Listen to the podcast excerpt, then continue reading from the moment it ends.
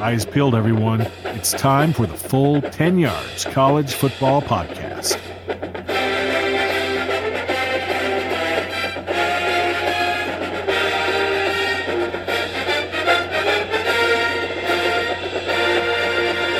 Hello and welcome to the Full 10 Yards College Football Podcast. Um, back after another week. Um, first of two podcasts this week as we get our new venture started tomorrow.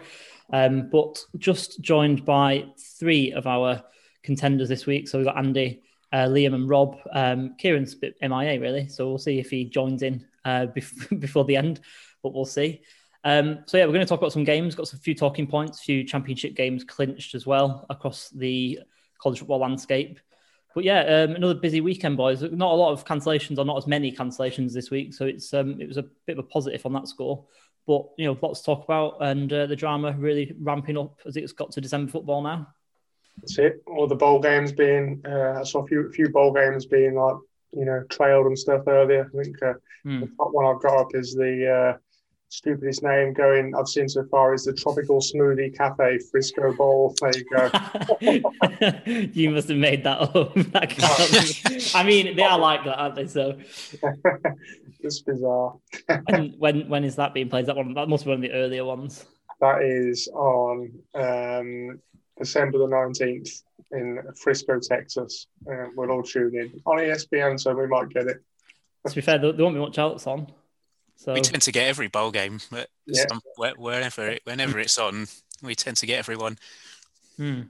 Yeah, so I'm sure. Yeah, like I say it's gonna- not going to be a great deal else on. So uh, yeah, I'm sure we'll all be tuning right in.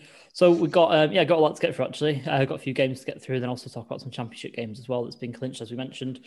Um, let's start off with the best team in college football at the moment. So Rob, talk to us about Notre Dame and Syracuse.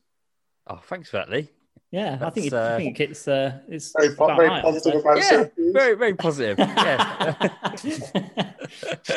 yeah, usually me and you don't really agree, but yeah, we we agree on this one. No, um, yeah, no, I watched um Notre Dame fighting Irish uh, in the car on the way home from the in-laws, um, and it, I must admit, uh, after the first quarter, um, my nails were being bitten. Uh, it was uh, I even put on the group, I think, didn't I, that you know ND need to um need to pull the fingers out in the first quarter because it was just lackluster. Um, it was we, we struggled at going offense, defensively. We we you know we let Syracuse sort of not didn't score any points, but they were sort of we weren't getting anywhere. They were. It, I don't know. It was a frustrating first quarter. Um, end of the first quarter, 3-0 up.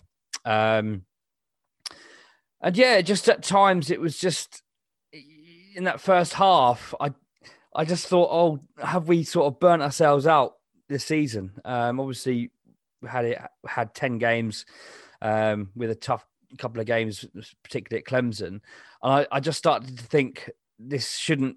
This should be easier than this. It's Syracuse. Syracuse are not a good team. They're sitting there one and nine. We should be absolutely battering them. Um, but in their defense, literally, it, it, they're not a bad defense, and I think I think they're one and nine is a bit unfair on them. I think they're a bit better than that, to be quite honest, this year. Um, but then, having said all that, after sort of the first after the first half of the second quarter, we just let rip um, and ended up winning the game 45-21. So for for sort of two and a half quarters, we were back to being the usual suspects dominating the game. Uh, Kyren Williams had another 110 yards rushing, no rushing touchdowns um, today. Uh, Ian Book had two rushing touchdowns with 53 yards on the ground. And he, he's, I say it every week how much he's impressing me. And again, you know, he's a true scrambling quarterback who I think has got the credentials to be an NFL quarterback now. I really do, because the NFL loves that sort of scrambling type of, of player. Um, He's good with his arms, good with his legs. So yeah, another two touchdowns for, for Ian Book. Um, and the the freshman Chris Tyree, it was good to see him, uh, particularly towards the end of the game. He broke off a, a, a long 94 yard uh, touchdown, which was good to see um, for him. And and yeah, uh, receiving wise, McKinley had another good game uh, nine targets, seven receptions, 130, 111 yards with three touchdowns. He was the main beneficiary of Ian Book's arm. Uh, in, in that second half there, and Ben Skowronek again, 71 yards. I mean, considering we've got into the season with sort of McKinley being the, the, wide receiver one, but iffy if he played at the beginning of the season, and then no other option after that. I think we've done pretty well, to be honest. And we've got, um, I can't remember the name off the top of my head, but we've got one of the top five star wide receiver recruits committed to come next year. And I'm looking forward to that. It'd be good to have a wide receiver there, like we have in the past um, at, at, Notre Dame. We've always had some good receivers. Is the first year that we haven't had sort of the showcase wide receiver, and ironically, we've had the best year probably we've had for ten years. Uh, it's just how it goes. Um, but yeah, Syracuse rushing the ball, they did a pretty nice job. They rushed, um, had a couple of rushes over 100 yards as well, um, with a couple of touchdowns. Um, Culpepper didn't look great under centre. Again, for the first quarter, he looked all right, but then struggled the rest of the game. Um, and I think it was they kept us tight for the first quarter, like I said. Um, and it was a bit nerve nerve wracking. But then after that, I think you know they opened the floodgates and we just absolutely battered them in the end. Um, so it was a kind of game that after the, the final whistle goes, it's kind of you sit back and go, "Well, that was easy." Uh, but actually, during the first half, for, for a moment there, it was a bit, "Oh, this could be a bit of a slippery mm. banana." Yeah, it didn't tell the full story, did it? As the, as the game was going mm. on, the final score, as you said. Notre Dame seems to be just running over everyone at the minute. Is it just yeah. as simple as that? Just the running game, really setting up the passing game, and it yeah. just can't be stopped at the moment, as we saw a few weeks ago. Uh, sorry, yeah. a week ago against Carolina, North Carolina, should I say? Yeah, and again, it was a similar kind of story. Then it was the first quarter was a bit tight, but then. Mm. As soon as the, I think the, the, the defense seems to need that first quarter just to settle. The running game needs that first quarter just to get going, and then everything flows through that and then relaxes. Um, the defense has just been incredible, absolutely brilliant. Um, I've said it a few times this year. Like defensively, um, uh, uh Jeremiah, I can't. Uh, Liam, you're gonna have to help me out. Yeah, with the, this, the last name pronunciation is a double-barreled name. Uh, he's just been fantastic to watch. It absolutely great. Um, so I've thoroughly enjoyed watching the defense, and you know me, I'm not a defensive person at all. Um, so uh, uh, it's been it's been great to watch, and yeah, like I say every week, Kyren Williams is just a fantastic talent, and I cannot wait for him to get into the NFL because he is going to be one of the best running backs in college next year. Yeah, one, one to kind of look out for for next year. I know we're obviously yeah. just starting the scouting podcast next, well, tomorrow. Um, but yeah, one for next year for sure.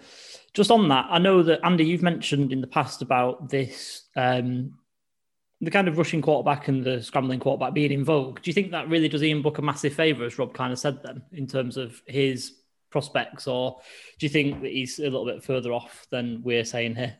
Yeah, I think. I mean, for me, I don't think he's like you know uh, anywhere near the NFL starter sort of level. Um, I think half the thing that's working against him is he's kind of like poised in the pocket and stuff. He, I, I, don't know, like Robbie might disagree. You've watched a lot more than, than, me this year, but I've never really felt like he's that comfortable and, and like uh, in situations where he needs to grab the game by the scruff of the neck. I wouldn't really uh, have him down as uh, you know one of the top guys in college to do that. But, but that being said, I mean, obviously, quite happily to uh, quite happy to be proved wrong, and and I think uh, this playoff run is going to be crucial for him. And it feels like um, difficult to make a decision on a couple of games and stuff like this, but. You, can't argue that the magnitude of the games that, that they've got coming up. Um, if they can, you know, if they can win it all, then I, I quite happily change my opinion. I don't think there's a lack of ability there. I just think it's big time character. Um, has he got the kind of uh, shoulders big enough to to take an NFL team on them and, and lead them to victory? I, am not entirely sure he has. I think that you're not wrong with what you're saying. Um, Ian Book is the kind of quarterback that needs all the time he can get in the pocket. And when you've got an offensive line like Notre Dame have, they give him the time in the pocket.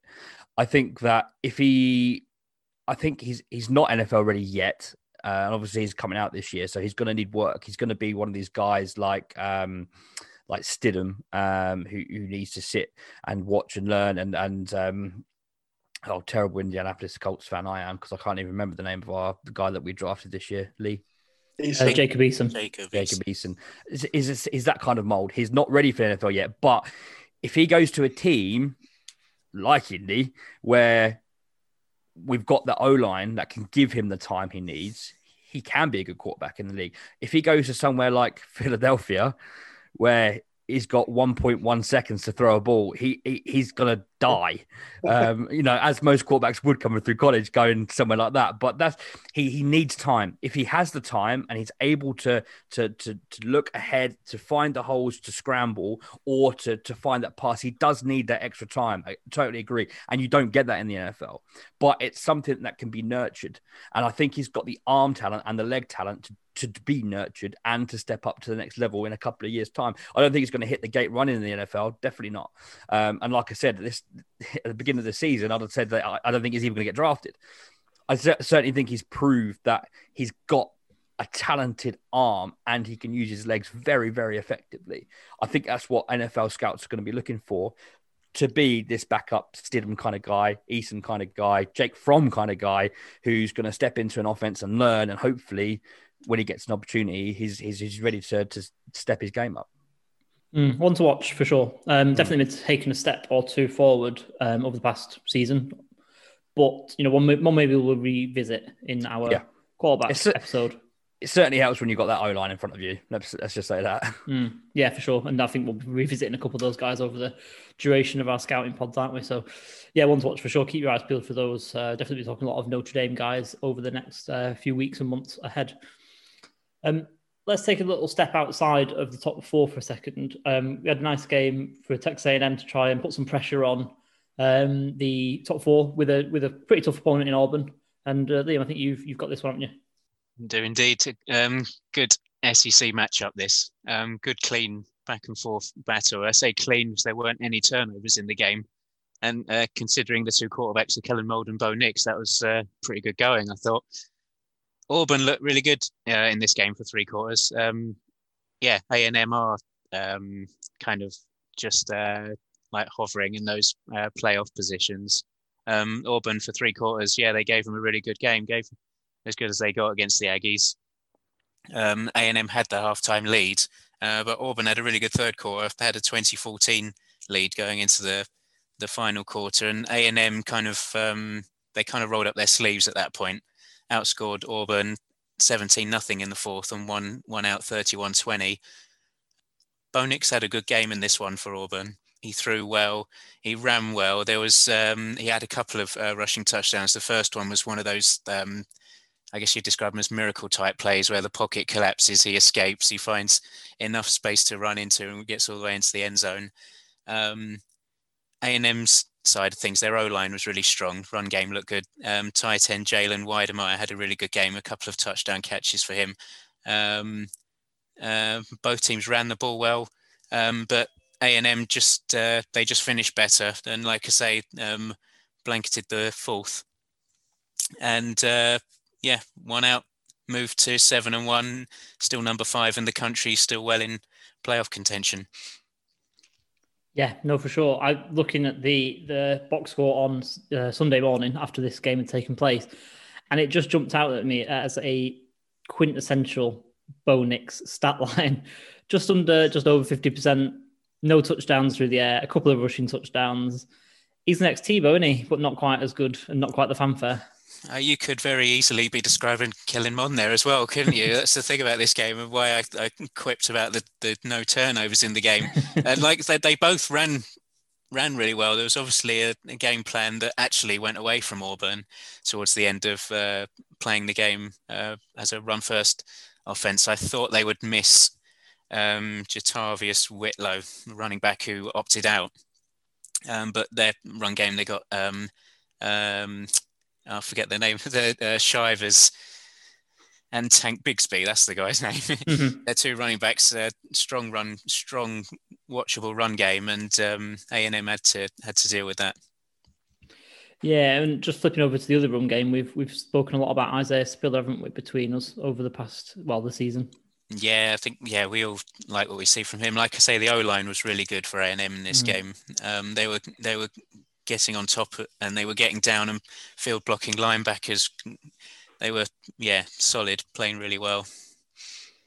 Andy, did you want to come in there? Sorry, mate. Yeah, mate, that's uh, no worries at all. I wanted to come in and just uh, get um, Liam's opinion and probably put him on the spot a bit. But what what, what did you think of uh, Zakoby McClain, a linebacker for Auburn? I mean, I, have just again box stats and I've watched him across the season. Seventeen tackles, a, a sack, and a forced fumble uh, at the weekend. But like, he's got NFL first rounder next year all over him in my book. I don't know what you thought of that. Yeah, yeah, he stood out. Um, I haven't watched enough Auburn this year, but um, yeah, he had. I didn't know that was his stat line, but he certainly noticeably had a, a good game, really good production in the game. Um, Auburn really like those those kind of edge players, either off the D line or off the edge of the linebacker, and he's kind of like the next wave through. You think about the guys that they've had drafted. I think they had at least two or three guys in the first two days, similar type players in the last draft. Um, yeah, Gus Malzahn likes uh, those kind of the sort of players that he is. He definitely. I'm not surprised that he's getting hyped up as much as you said, and he definitely stood out in the game. Mm. A and M obviously sitting at number five. It's pretty difficult for them to get in at this point. What do you reckon, Liam? I think all they have to do is keep winning. They're right in it, um, considering we've got uh, ACC championship game mm. above them to figure out Ohio State are by no means safe. Um, they they're in the box seat to be the team to jump in there. The massive win over Florida, and keeping them above Florida, and that's um, pretty easy tiebreak in that sense. I think they're yeah, as if they take care of their own business, then uh, they're well in with a well in with a shot. Mm, one to keep a watch on for sure. Yeah. Um, yeah, so we're going to obviously mention a few championship games and whatnot later on, but um, yeah, could be an outside chance for them maybe getting the SEC as well. Yeah. Let's um before we welcome. In fact, no, let's welcome Kieran in now. Kieran, you're late. Why? What's your excuse? Where's your note? Yeah, exactly. I I just assumed we were starting at three and didn't check my phone, so that's on me. Apologies, gentlemen. Don't worry about it. Um, before we get the rant and the Fireball Pelini talk, Andy, you're going to talk about uh, a bit of an upset out west. Yes, mate. That's uh, that's exactly what I'm going to do. I, I almost went USC just because of uh, how well uh, St Brown played, and but I've already tweeted about that, and yeah, just a uh, fairly uh, easy game for them in the end. But yeah, I'll go Oregon Cal, which was um, one that I actually watched in, in full yesterday, and to be honest, I probably could have watched uh, one half of it, and it it would have been uh, much easier for me. But yeah, it was um, it was a uh, like back and forward first half, loads of points. Uh, went uh, Oregon. Uh, went in 17-14 at the break and then didn't score at all in the in the second quarter and, and lost 17-21. Uh, a decent Cal team, much better than the 3-0 record coming into it um, would would let you have. So, yeah, there's a lot of dink and dunk for, for, from um, from Cal. I thought they looked uh, decent with Garbers under centre. Um, fantastic uh, touchdown play to Nico Remigio, um, Nico Remigio for, for, for the game-winning play at the end. But um, I just wanted to pick up very briefly on um, Tyler Shough's play at quarterback for Oregon. In the first half, he looked really good. Uh, lovely step up into the pocket to hit Johnny Johnson down the down the uh, sideline for a touchdown. Um, but after that, in the second half, he, he, just couldn't get the ball moving at all. And uh, obviously, with, with, with, like you know, he's, he's got big boots to fill in Herbert, and everyone's kind of seen just how big those boots are now in the NFL. But yeah, um, I thought I thought first half I was thinking, you know, I thought this is looking easy for him. He's looking really natural, um, and then it just kind of went to pot when uh, Cal brought a bit more pressure and really put him, uh, you know, like close the edge off so he couldn't escape the pocket and stuff. And it was uh, quite a good transformation by Cal at halftime defensively, and they uh, they got the rewards of a couple of fumbles with, with uh, one in particular with less than a minute left from Johnny Johnson, really costing them, uh, costing Oregon the game. So, yeah, n- nice matchup. Um, and I did tip Cal to do quite well for the season started. I don't think that's obviously going to be the case anymore, but um, they kind of showed why I had a bit of faith in them uh, to, for, for the majority of this game. Mm. Yes. Is it a case of obviously Shough's only a freshman? Do you think it's a case of him just being a freshman, that inconsistency with with what you mentioned there? Yeah, I think it's the kind of you know it's the same at any level. If you if it, the quarterback's got a lot of time in the pocket and he's and he's got the ability, then he'll then he'll pick you apart. But uh, it's all about making the defensive adjustment, isn't it? And, and Cal did that really well. I say they brought a bit more pressure. Um, you know, brought the linebackers a, a little bit more onto the line of scrimmage and showed him a couple of zero uh, cover zeros and stuff like that, and and you know it was phased straight away. So yeah, I think uh, I think they did well uh, more than him being uh, you know dropping off performance wise. But he's obviously got to find a way to to get through that. Now there's a formula to beat him. Mm. Yeah, Kuony Deng and Curtis Good uh, taking the fight to that Oregon O line, which has been much changed. Obviously, losing quite a lot of starters to the draft last year. Obviously, Penei Sewell not not playing this year, and uh, yeah, putting Shough under under a lot of pressure by looks things. And uh, yeah, it was it was one of them, wasn't it? It was a nice Pac-12 matchup, like I say, more more sort of the first half, but typical case of a team that we all thought backed amongst us. You know, one of the one of the favourites for that uh, conference, and they have uh, ended up losing a game that they probably shouldn't against a probably an inferior team, but like you say, a better team than their record suggests, probably. Liam, go on. Um, well, we're on the Pac-12. I wanted to bring in the fact that the Pac-12's um, annual operation. Let's um, make sure no. Let's make sure we all lose. operation. Let's beat each other. Um, continued as um, Washington at home to Stanford and were uh, had been given a ranking, but they lost their O. Bit of an upset. Uh, Washington uh, losing at home to uh, Stanford and mm. USC and Colorado are the only two unbeaten teams remaining in the Pac-12 now. Mm. Yeah, Utah didn't get the memo. Did they? Couldn't quite lose against Oregon State, although they did the best. and uh, yeah, just looking down the other results, UCLA, who I thought would have a goose egg all season, have now won their second game. Yeah, although that was I'll... cruel. I thought that was cruel of you when I read that because I think there's another couple of wins in for UCLA in there somewhere. I think they're they're surprising me. I wouldn't give them the first one because I didn't actually predict that they'd uh, win the first one because it was a rearranged game. But yeah, I didn't think they'd uh, they'd beat Arizona State. To be honest with you, I think obviously we had a bit of faith in them them amongst us, and uh, yeah, they haven't won yet, have they? Well. Yeah, very misplaced, which has been a bit of a shame. But yeah, um, obviously very very unpredictable conference at the best times. Never mind in a, a COVID affected season where no one's had any practice time or off season, especially at the Pac-12 where it's been such a short season as well. Yeah. Hmm. Kieran, welcome in. Fire Bo Pelini, right, mate? Fire him to the moon. Before I start talking, I'm going to let Rob just laugh for just a couple minutes. I just want to let him get it out so he doesn't laugh while I'm talking. The other th- three people in this podcast are going to laugh, mate, when when you have that letter to read out. So we'll leave it for then. oh God. Okay, we're go- we're going to start with positives because That'll if be... I don't, sure.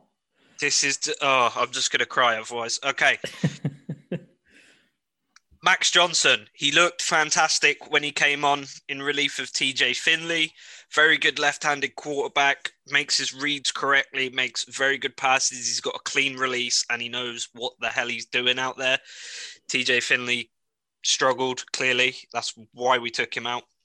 Uh, Emery Jr. as well, nearly had 100 yards on the day and a touchdown. He looked fantastic. Uh, Tyrion Davis Price didn't get as many carries as I thought he would, but once again, we have been struggling with the run game this year. But I do want to give a shout out to Kayshon Boutte, who actually stepped up. Now Terrace Marshall Jr. has uh, opted out and declared for the draft. I think that was absolutely fantastic. But that is the only good points about LSU this week. That is. Does anyone want to say the score so I don't have to say it? Just 55 to 17 yeah, it's tough. Uh, Mac Jones, though, he looked great. I think Mac Jones has really cemented himself as a first round pick. Threw for 385 yards, four touchdowns, made immaculate reads all game, made some real big NFL throws as well, especially, well, we all know the throw I'm talking about, to uh, DeVonta Smith in the end zone. 231 yards, three touchdowns. If this guy isn't a first round, round uh, wide receiver by now, then everyone should take note. And that catch he made in the end zone, you know the one I'm talking about because I know there were two. We posted a picture of it in the group. Yeah, I did at but least. I all know the one we're talking about is one of the best catches I've seen in college football in a long time. That was absolutely fantastic for him. And I'm not going to say, oh, that was because Bo Pelini's terrible at scheming up defense and stuff. That was legitimately first round talent and a great connection we saw from Mac Jones. Uh, and his young receiver Devonta Smith there. I'm not going to take anything away from Alabama. They deserve this win. They absolutely destroyed us. They ran the ball down our throat. They then cut our defense in half with passes through the air. There's a schlocking. It looked like Alabama playing a Sunbelt team. It was absolutely crazy. And here's the thing I got to about the third quarter and I was like, you know what? I'm probably going to turn it off. But I said, you know? I'm stick to the end of the game. Something might happen. But we didn't score any points in the fourth quarter, so nothing else happened. Alabama scored uh, a field goal, but you know, too too little, too late for our defense to start getting stops. It was the worst game of football I've seen LSU play since we played Mississippi State because they're a terrible team and we really should have beat them. This is, you know, Alabama doing what Alabama doing and LSU You doing LSU. We are one of the best teams in the SEC, no doubt, but every so often we have a terrible. Don't do that, Rob.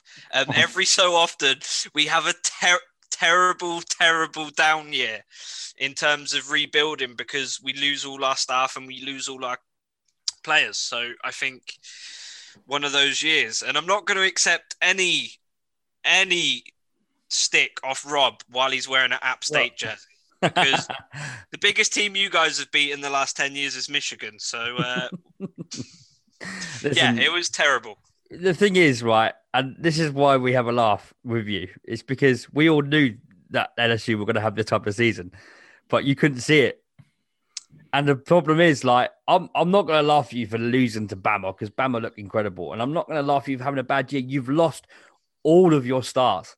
It was just always going to happen, and you know, it's it's just one of them things. You bounce back. You are LSU. You are one of the best colleges in football. It will be fine but we could see this coming and you couldn't. That's the funny bit. I think what it is as well is especially with teams I am passionate about, like LSU or a New England Patriots. Sorry, Lee. These teams that I I love and I invest a lot of time into, and I have this connection with is. So you know, if any of you have ever boxed or whatever, you can never visualize yourself losing a fight, or you can never visual, visualize yourself losing. This a is a long match. way of saying that, love is blind, essentially. Yeah, yeah, Lo- love is blind. I, I, I always think LSU can pull a win out, even at halftime against Alabama, where they had put up forty-five points. I was thinking, you know what, we could probably claw this back. That's how I am with teams. I was worried in the Patriots game because the Patriots I love so much. I know we've been terrible this season. I was worried that the Chargers were just going to claw back and beat us. So it goes both ways. But yeah, I love is blind. The Lee's described it the best. yeah, there was no chance Chargers were coming back at any stage in that game. There was no hope. Um, but anyway, we'll leave the lads on the NFL podcast to to uh, to sort of pour over that one. Let me ask you this: Devonta Smith, he's the kryptonite to Stingley, isn't he? What's going on there? You match up the best receiver in college football to the best defensive back in college football, then it's going to be it's going to be down to who is the defensive coordinator and who's the defensive coordinator and what they scheme up together. It shouldn't be like straight murder, though, should it? It's like 230 yards, mate. Jefferson's rookie and taking out ankles NFL right now. So it, it does have a lot to do with defensive scheming. We saw Devonta Smith. It was a lot of those straight fly routes, uh, corner posts, and just tricky routes where Stingley was. I don't want to say he looked slow, but he kind of looked like he got knocked off balance a lot uh, compared to what he usually does. But that's I'm not trying to take anything away from Smith. He is I think probably at this point the best receiver in college football. There's only a couple guys who can really contend with him, and two of those guys have opted out, so it's a non-issue at this point.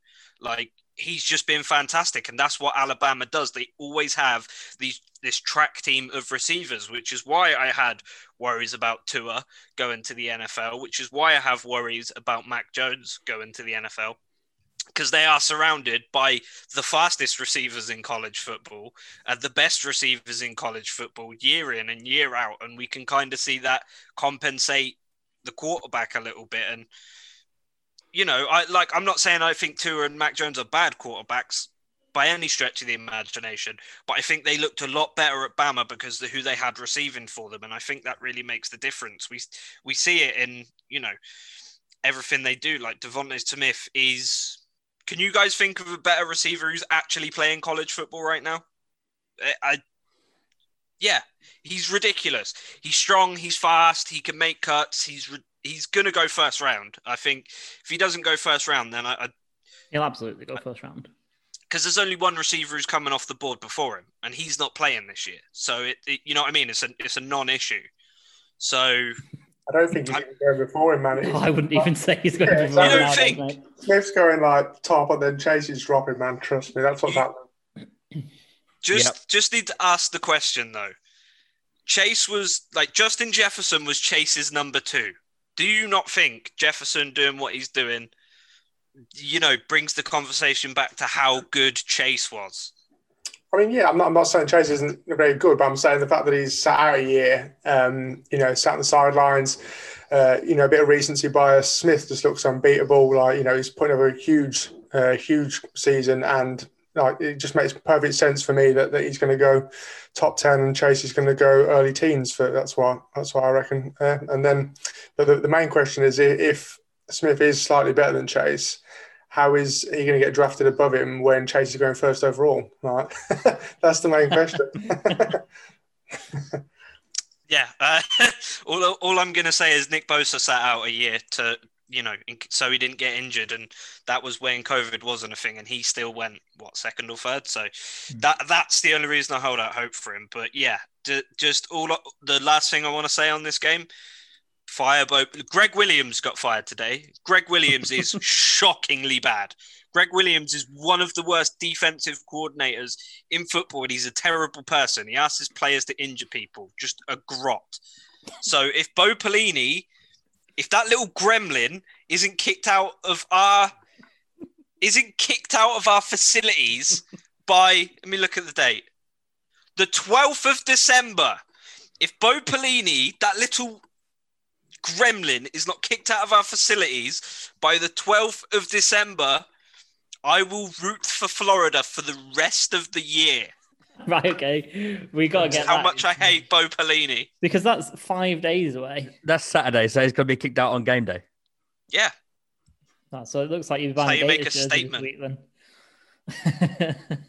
Rob, did you want to did you want to say something amongst all this? That we yeah, I, I, was just going to add because we talk, obviously talking about just touched on the fact that you know Ja'Marr Chase has been opt out, and I think we we're probably going to well we are going definitely going to be talking about this in in the next the, the first scouting show because I think I think it has affected players' stocks definitely, and I think we're going to see players like Ja'Marr Chase go later than we probably expect because the likes of Devonta Smith is recency bias is going to go higher. I think, um, which means a team is going to get a steal with Ja'Marr Chase in the in the middle of the first round. Absolutely, um, but I think sitting out this year has definitely is definitely going to affect things when you've got players like Devonta Smith on recency bias. Mm. Yeah, it's definitely going to be a topic that will crop up amongst our conversation when when we're going through this and going through the positions. It'll. I don't think it's going to be a blanket thing. I think it'll be, you know, it'll be more prevalent in positions that have had great seasons amongst their top uh, players. You know, such as wide receiver for Devonta Smith, it'll be less impactful, I think, in other positions. But yeah, it'll definitely be worth conversation um, over the next few weeks and months for sure. Um, but yeah, we'll, we'll leave that on for now. I think we're obviously going to talk a lot about Alabama and Alabama players over the next few weeks. So we'll kind of kind of move on. Um, Rob, do you want to quickly talk us through uh, Florida and Tennessee? Yeah, I watched the second half of, of the Gators, um, and it was sort of Gators as Gators are this season. Um, Kyle Trask having another absolutely worldy game, 433 yards, four touchdowns, which is, I think he probably heard the whispers that his Heisman uh, run has been dented last week when he got pulled um, for for, win- for, winning the game too early. Um, so yeah, he was back on on fine form. Uh, obviously, we all know who the the main beneficiary was. Um, this week, of course, Kyle Pitts, 128 yards, no touchdowns though. So a dry week by all accounts. He obviously had too many the week before when he got three. Uh, but yeah, 11 targets, seven receptions, 128 yards for Kyle Pitts. Again, absolutely dominating. Um, Kadarius Toney, it was nice to see him go over 100 yards. I think he's going to be a bit of a sleeper coming into the, the draft process. Um, with a touchdown, Copeland with a touchdown, and uh, is it uh, Trevon Grimes? Is that his first name? Mm-hmm. Um, two touchdowns, uh, 55 yards. So yeah, I mean, Kyle Trask was just airing it all over the, the show. Uh, no run game whatsoever. Um, I think there was a grand total of 14 yards, I believe, on the day um, for rushing. So um, yeah, it was all through the air. Uh, Tennessee had no answer. Uh, the final score was 31 19. Uh, the Vols offered nothing in the passing game. Um, Ty Chandler was okay on the ground, 49 yards and a touchdown. Um, he split the uh, split the reps uh, with um, Eric Gray. So yeah, it was business as business as usual for, for the Gators. They march on eight and one, um, and yeah, it's going to be very interesting to see how it plays out with Texas A and M uh, for potentially that last spot uh, with Clemson as well. Um, yeah, it's it's all to play for, but the Gators are looking strong. Yeah, definitely. Yeah, go on, Kieran. Pains me to say it, but they're one of the best teams in the SEC this year. I think, like I said earlier this season, that they, they could really give Alabama a run for their money if it takes it to the SEC mm. championship because they've got a lot of pieces. Trask looks absolutely fantastic. Kyle Pitts, no doubt, is a first round tight end, which you know, we haven't seen a tight end this good out of Florida since Aaron Hernandez, and this this kid is absolutely a beast. So it, mm. it's great to see we we used to seeing these um, tight ends come out of like schools like Iowa and stuff. Like these dudes who yeah. eat a lot of, co- of, corn and steak for like George Kittles. Yeah, lifting weights with logs and pushing tractors with their legs. Just big dudes from the Midwest. It's so it, it's good to see some dudes coming out of Florida, and I think any like if if Trask manages, I think he should be a first round pick as a quarterback. I see problems, but I also feel like his upside is ridiculous. If they can, if a team can pick him up in the second while picking up Pitts in the first, you got in, you got some just instant connection there and some real danger for NFL teams to face because Pitts is that guy who he's built like a tight end, he moves like a wide receiver. He's he's very much mm-hmm. like um, not so much Kittle because I think Kittle's like a little bit more powerful and better at blocking, but more like Travis Kelce in the way he moves. So I think yeah. any team would be lucky to pick these two up, and they're going to give a lot of lot of defenses headaches if they make it to like the SEC championship and even further. You got to mm. stop there, mate, because I'm going to have to rewrite this letter. yeah, I can't wait for that one. What, what's the what's the scores that it's got to be? Remind us. What's the record? Just say not scores. Uh, Gators have just got to outscore. Oh, is that it? So I think it's, it? I think it's done. It's done. Oh, it is done. Yeah, definitely. Yeah, I've just got to put pen to paper. That's all. It's all going through my mind. I'm like Eminem. I'm writing a rap. It's all slowly building up in my mind, and I'm just gonna smash some lyrics down on the on the on the uh, on the paper for for dust covered cleats to read out. But he's you know he's been very complimentary. I think he's doing it on purpose. So he's always said, "Well, I've already said that. You see, I've already said that." That's what he's doing. You see, he's trying to he's trying to soften the blow, but it's gonna come a lot heavier than that buddy. So, so just to, if he's doing that, that's kind of like the end of Eight Mile, then, isn't it? if that's what he's doing to you, he's got ahead of you already. yeah, Rob's real name's Terrence. I was just thinking, as uh, as we were talking about Florida, then obviously talking about Kyle Trask, just thinking back to our preseason mock draft. Andy, you uh, pulled one out there, haven't you, with Kyle Trask coming coming from the coming from the back of the field? Right? If they're tall and they've got a big arm, people fall in love with them. That's the uh, that, that's the simple formula there. But um, yeah, it was it, it wasn't as uh, it wasn't as um, easy as that. But I just thought the fact that I mean, to be honest, I hadn't gone to the Bucks and, and specifically the Bucks because I just thought it fits the Arians kind of uh, I mean, you could even like maybe comp him with Carson Palmer a little bit if you wanted to uh, go for an Arians throwback. But yeah, mean, just made a bit of sense to me. Um, and also the fact that I don't think he's ready to start in the NFL uh, day one next year, and you know mm. all that kind of factored in Brady within the year. That kind of made sense to me. But now I think you could see any any number of teams uh, go after him. And I think I uh, I agree as well that if, if he does fall to the start of the second, then somebody's getting a bargain and a and a nice little project too, which could very well turn out to be a, a good long term thing. Mm. Yeah, no, definitely another player that again we'll cover in our uh, scouting podcast when we get to quarterbacks. Yeah, I like the and and Andy is saying like, yeah, project guy because we're seeing that more and more in the NFL now that guys need to sit a year. And I'm not just saying this because of guys like Patrick Mahomes and and things like that, but guys can't play the first year. We've seen what happens, especially when quarterbacks who are fantastic, like Joe Burrow, are behind a bad O line, they can get injured. Uh, you know, we've seen it with the Browns in 2016, 2015, 2014, 2000. You can't throw guys to the Wolves anymore.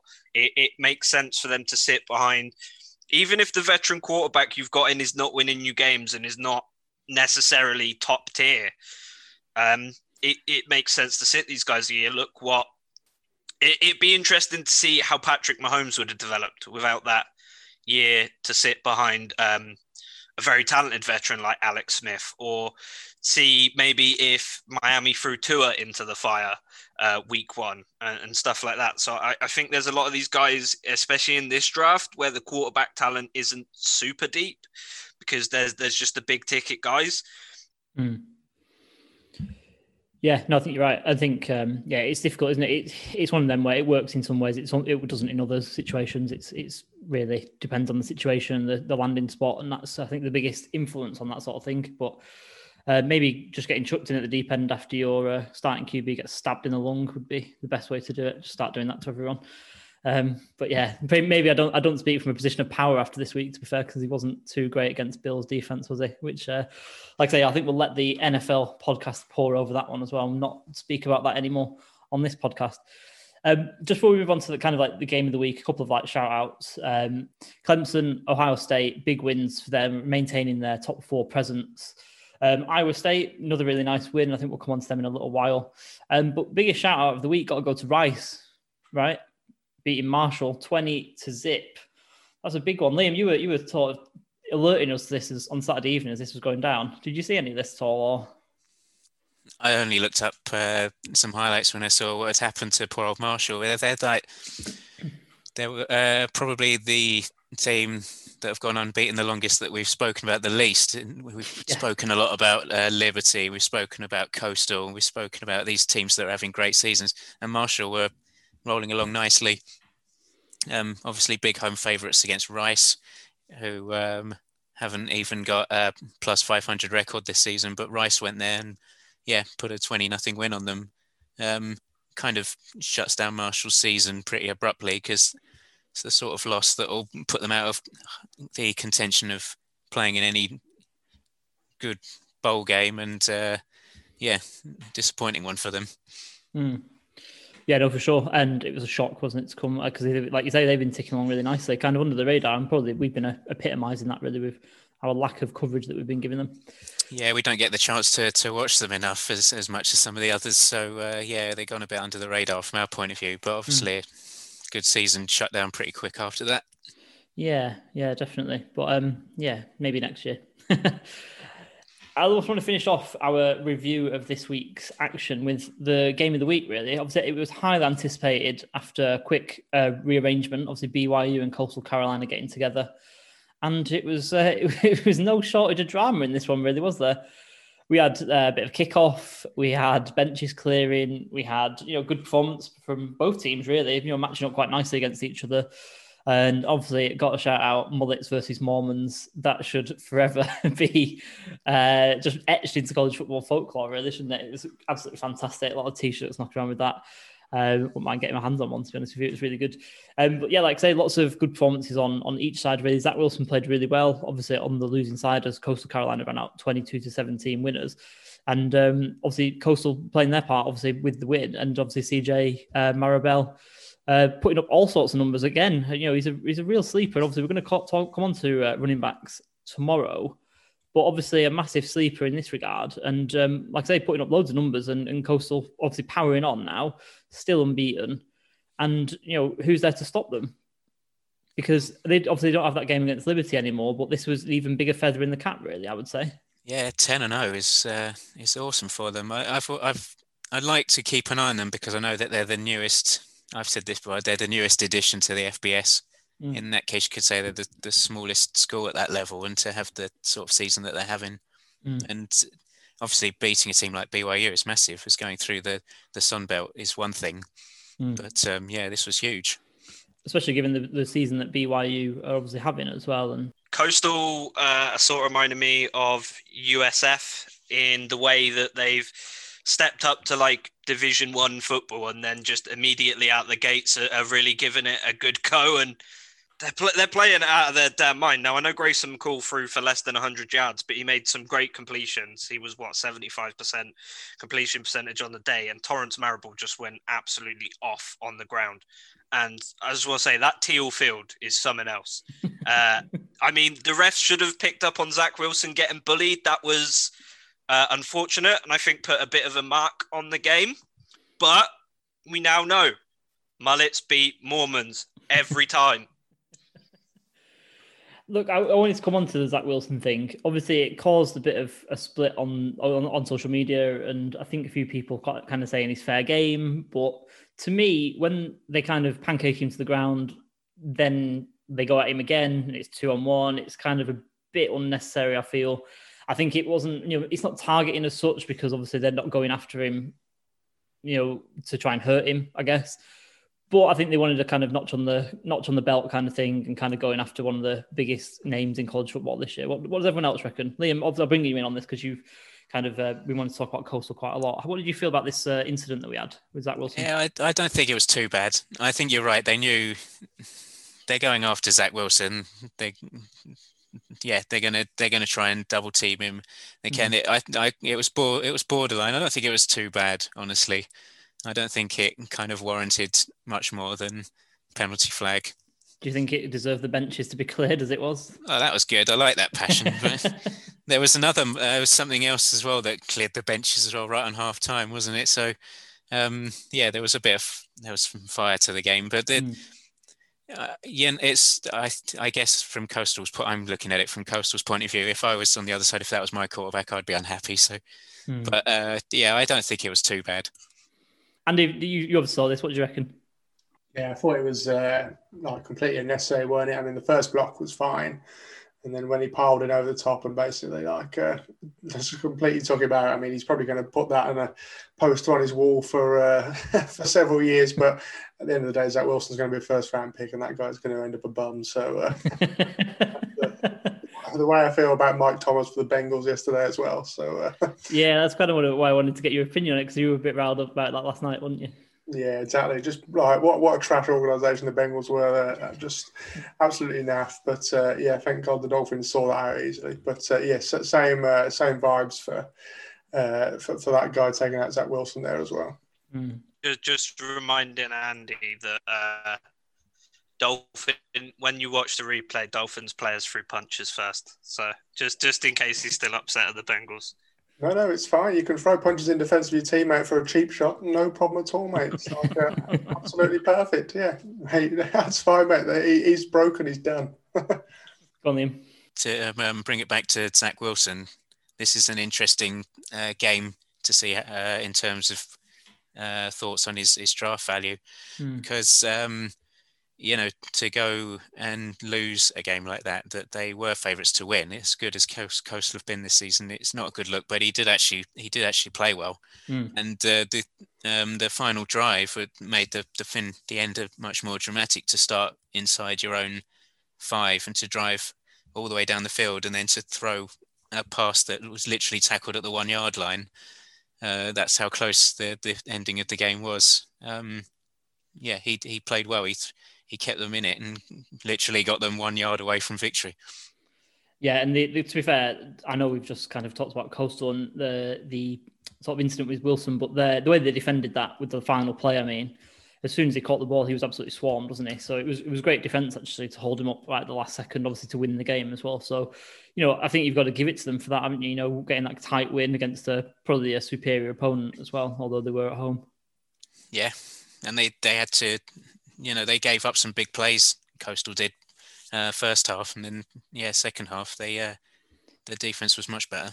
And uh, you know, we know the sort of offense BYU have had this year. That's a, that's a real solid win from their point of view. Mm. Yeah, no, for sure. Um, obviously, pretty much wrecks BYU's chances of making it to top four if they did have any. You know, it was kind of talking up as like an outside shout um, over the past few weeks, month or so. Um, but yeah, obviously Coastal carrying on, going to be playing in the Sun Belt conference game against um, Louisiana Lafayette Raging Cajuns. So yeah, be, be another kind of big game for them. Obviously, go to a bowl game at, at ten and zero, especially with that notch in the belt, as we said. So yeah, couldn't be seen a bit more of Coastal Carolina this season, and uh, you know, potentially if they're you know if they're building on their their program, then maybe for a few years to come as well. Ranked number eleven now, mm. above Georgia, which uh, says something, doesn't it? That's uh, one to frame. yeah, yeah. If we're talking about souvenirs that Coastal might make, take from this season. Um, but yeah, no, one to watch for sure as we move forward into the final throes of the season. Um, last thing, just to finish off this week, we just want to talk about some clinched championship games that we've got. Um, Rob, obviously going to have Notre Dame versus Clemson two. How yes. do you feel about that? Uh, confident, uh, confident, confident. I think um, since that Clemson game, we've we've picked up so much momentum. And like I said, once we get once we get the first quarter out of the way, we we we're sort of bowling teams over. Um, I I think it's going to be another tight game. Um, but I'll re- I'll reiterate what I said before the last Clemson game. If we get into a shootout, we lose the game. We mm. have to keep it tight. We have to keep it one score either way. So that, that's what we exactly what we did in the in in part one. We need to do the same in part two. Um, but as I think we've done enough to to get to the college playoffs. I, I think we've done enough, even if we lose. So um, I think I don't know if someone can guarantee me that we're going to sit in this top four, even if we lose against Clemson, then I'm, i would be happy with, with, with just a good game, to be honest. Hmm. No, unfortunately, I don't think anyone can guarantee you that at the moment. Mm, I know, not with, I know. Not with two SEC teams floating around behind you. That is that is the problem. Um, but yeah, I mean, Florida. I mean, that means Florida got to beat Alabama, right? Um, and uh, I don't know. I I, th- I, think one loss Notre Dame team against Clemson might be enough now. Um, but we'll see. Um, but I'm confident. I I'm knocking myself here, because uh, I, I I am I am confident. I think I think we can beat them as long as we keep it tight. Mm. Go on, Kieran you know, I like Notre Dame in this game. They've got the momentum. They haven't taken a loss yet on the season. I, I, think they have everything. They have the right stuff to beat Clemson, basically. Again, just going back to you know Notre Dame potentially being in uh, Florida, maybe being in Texas A&M, maybe being in. Obviously, we've got Texas A&M who are fifth, but won't be in the SEC championship game unless a few funky things happen. Does that hurt them in terms of their quest to be in the top five? And does that strengthen, by virtue of that, does that strengthen Notre Dame's grip on their playoff spot, given that they can probably afford to lose Clemson? I think A and M's the the danger. I think a one loss A and M matched up against a one loss Clemson, or especially a two loss Clemson, they mm. probably will. They're going to sneak in, aren't they? It's going to be interesting to see how they, um, yeah, how the uh, playoff committee stacks them up. Hmm. I think so. I, I, I think I'm of the opinion that Notre Dame are more safe than essentially everyone apart from Rob. I think me and Rob think they're relatively safe, or maybe I'm thinking that the safest of them all. To be honest, um, Rob's Rob's coming at it from the, the fan passion point of view. He's got a right to true. be worried and nervous about his team. Uh, yeah, I, I, A&M are having, you know, they're looking really strong. I think they're a really mm. good shout to be a dark horse all the way. Um, Florida have got a lot to do still. If they, I think they literally have to win the SEC, which is going to be tough. But they are going to be in the championship game most likely, aren't they? They are. They've clinched, haven't they? They've clinched the East. Yeah, they're clin- they're clinched. But um, A and M won't be very, in the championship game, and like I say, unless... very very likely to be Alabama. Mm. Um, yeah, this is it. This yeah, is what makes me think they're a bit more safe than we're, we're saying. I think. Yeah, yeah, we'll agreed. See. We'll see. We'll see. Um, but yeah, obviously, like we just said, um, SEC championship game is Florida versus probably Alabama at this point, unless they lose at some point and then A and M steal in uh, to take that championship game spot. And also in the Big Twelve, got Iowa State um, playing against Oklahoma as well. Iowa State obviously top, which is not what anyone would have bet uh, towards the start of the season, to say the least. But you know, we've got Matt Campbell having a great season there. Uh, we've got Breece Hall obviously playing really well as well and driving them on, and yeah, looking really strong. And yeah, that should be a really good game. Actually, uh, we haven't spoke a lot on the podcast about the Big Twelve this season because it's been not the usual Big Twelve in some ways, and kind of been eating each other quite a lot more than usual. But yeah, I would say well worthy of it. I think um, this season. Yeah, Brock Purdy at quarterback's a good watch as well, and mm. uh, start of the season would have been um, on a lot of uh, like draft scouts watch lists, and yeah. yeah. he's getting it done. He mm. started mm. slowly. He had a really couple of really strange games with turnovers, and that where he maybe was feeling the, the, the pressure a little bit of of his draft value. But um, yeah, really got into his stride now, and they're they are the best team in the Big Twelve at the moment. Mm. Yeah, maybe I don't know, maybe not saying as much as as usual years, but still, nonetheless, don't want to take away too much from Iowa State. Yes, so uh, yeah, obviously loads to talk about, and like I said, again, keep repeating myself, but one to watch uh, in the Big Twelve as we kind of move towards championship season, bowl season, and kind of wrapping up the college football season, really. Um, so that's everything for this week. Uh, pretty short podcast. Obviously, we've got a double header, and that's what it'd be like for the time being. Uh, right the way through till spring, actually, not the time being. Um, as we start up our scouting podcast that hope you'll be able to join us for. Um, we're doing running backs this week, so that'll be tomorrow as you're listening to this. And um, yeah, we're working our way through the positions, giving you our top fives, giving you a few sleepers, and really just earmarking uh, some players for your team to draft, hopefully, and make your team better. I'm certainly hoping for that for, for my team over the next few months. Um, but yeah, anyway, Kieran's um, not here again. We've had a bit of internet troubles, you might have uh, heard throughout the podcast, but let's just go through handles. Let's just uh, get out of here. Um, Andy, you start us off. Where can we find you? uh, at AJ Mort 21 or at Dolphin underscore UK pod, uh, where there's a lot of positivity there at the moment. And uh, my feed is about to descend into anti Birmingham City rubbish again as we've just uh, binned our academy. So jo- join us for that if you uh, if you want some fun there. Yeah, we've not had any kind of anti uh, anti blues stuff for quite a while, have we? No, we've uh, well, we've seemed to have been pretty well run lately, but uh, there's always a decision around the corner from our fabulous Chinese owners to uh, to throw us back into League One at some point. But yeah, there you go.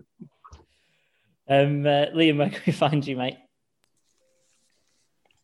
You can find me uh, on Twitter at Liam66NFL.